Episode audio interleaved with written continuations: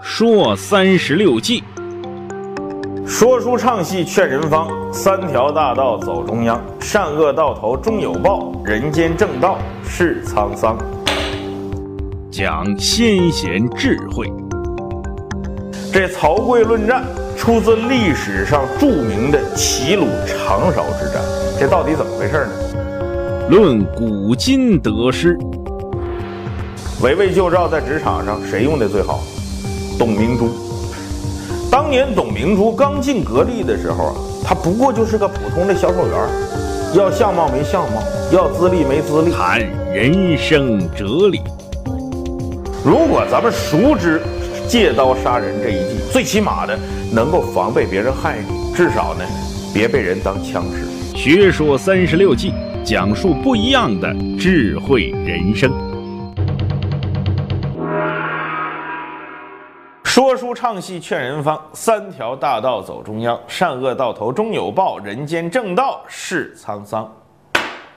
学说三十六计，今天给各位啊讲第三十计，叫反客为主。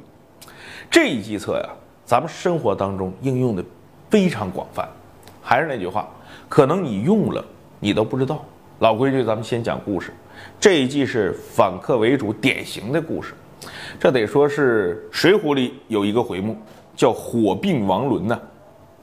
话说当年呐，天王晁盖、赤发鬼刘唐、智多星吴用，外加上阮氏三雄和公孙胜，七星聚义，智劫生辰纲。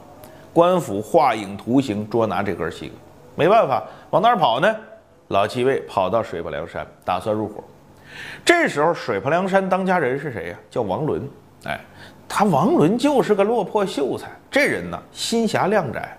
他手底下原来有几个人，摸着天、杜迁呐，云里金刚宋万呐，哎，还有一个后入伙的，大家都知道，鼎鼎大名豹子头林冲。王伦对这个林冲啊，本来就夹着十二万分小心的。为啥呢？王伦怕林冲抢他位置，处处给林冲小鞋穿。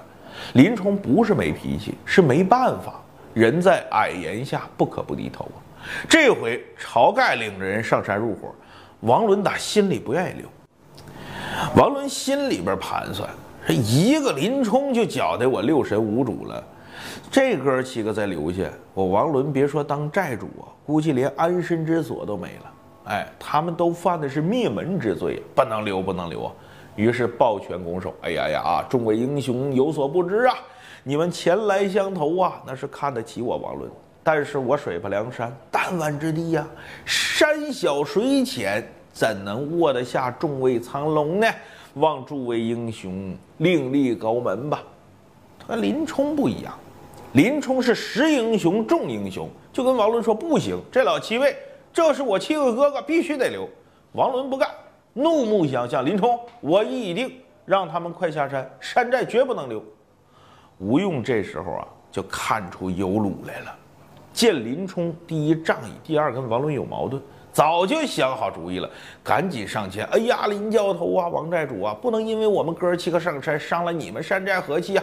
王寨主不容我，林教头，你又何苦相留呢？你说了也不算，你在这儿没啥地位。行了，行了，行了，我告辞了。你想林冲那能不来气吗？高声断喝：“众家兄弟留步！”转头对王伦说：“你留不留朝天王七位英雄？”这时候，吴用继续。添油加醋，怎么添油加醋？你看着啊，这就叫反客为主。他按住林冲的刀，就说：“林兄弟啊，你可不能火并呐，千万别伤了王统领性命啊！”这句话给林冲提了醒。为啥呢？打架就是这样的，人本来是吵架，你好递个板砖过去，你可不能拿板砖拍他，你这不就是怂恿人家拿板砖拍人吗？这一句话，林冲知道怎么回事了，手起刀落。王伦是失手两分，血溅断金庭。后来有人做了首歌谣，叫“被逼无奈林冲勇，一逼再逼忍气生。晁盖智取生辰纲，投奔梁山展才能。王伦秀士既能背，怎容晁盖大英雄？林冲怒发上冲冠，火并王伦立奇功。你看，这就是典型的反客为主。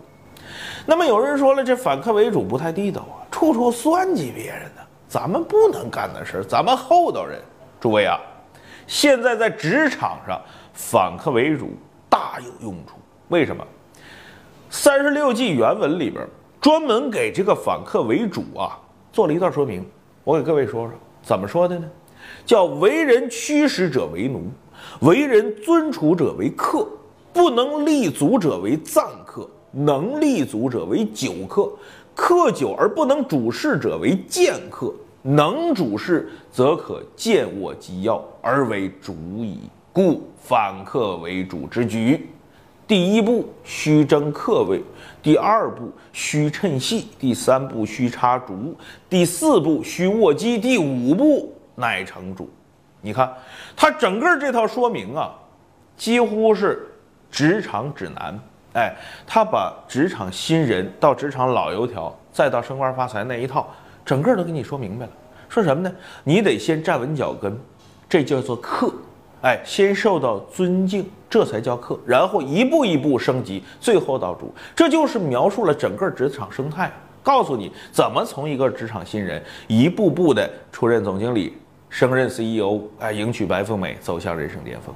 那么在今天的职场上呢，反客为主已经成为最常用的手段之一，甚至已经是最有效的一把快刀了。很多新入职的人，甚至是老手，都在不知不觉当中吃了个大亏。怎么回事儿哈？有人说你光这么说能行吗？哎，有什么客呀？又什么剑客？又什么主的？那有没有什么故事啊？那没故事，我跟你说就没意思了。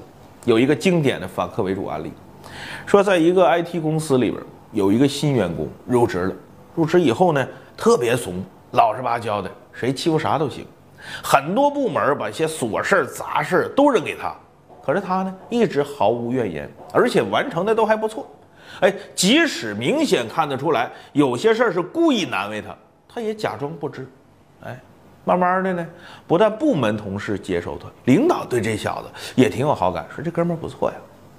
但是关键项目仍然交给资深员工做，就不给他，因为你不错是不错，勤快是勤快，可是你就是个打杂的，你也到不了主的位置啊。没过多久，部门当中最重要的客户突然选择。不跟你们公司合作了。哎呦我天哪！部门内部一片混乱，连夜召集会议商讨对策。会上出乎所有人意料，新来这个员工一反常态，他原来特别怂，开会从来不说话，一反常态站出来，嘡嘡嘡嘡嘡，及时准确地指出了客户维护方面出了一些问题，而且当场承诺说：“你把这事交给我，我保证把你扭转乾坤。”事实胜于雄辩，果然短短几天之内。他就把客户给赢回来了，从此以后理所当然的部门最核心员工就是他，晴天博玉柱，架海紫金梁就是他了，老板离不开他了。而之前的客户负责人呢，受到严厉批评，一蹶不振，到最后辞职了事。反客为主这条计策呀，最可怕之处在于渐进，就是说，当你发现有问题的时候。绝大多数已经是木已成舟，无力回天，你只能眼睁睁地看着事情往最坏的情况发展。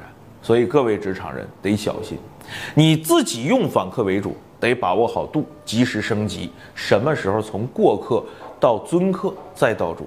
如果你想防别人给你用反客为主这把刀，最有效的防御手段不是不犯错，而是不要给你潜在对手抓住你犯错的机会。这正是。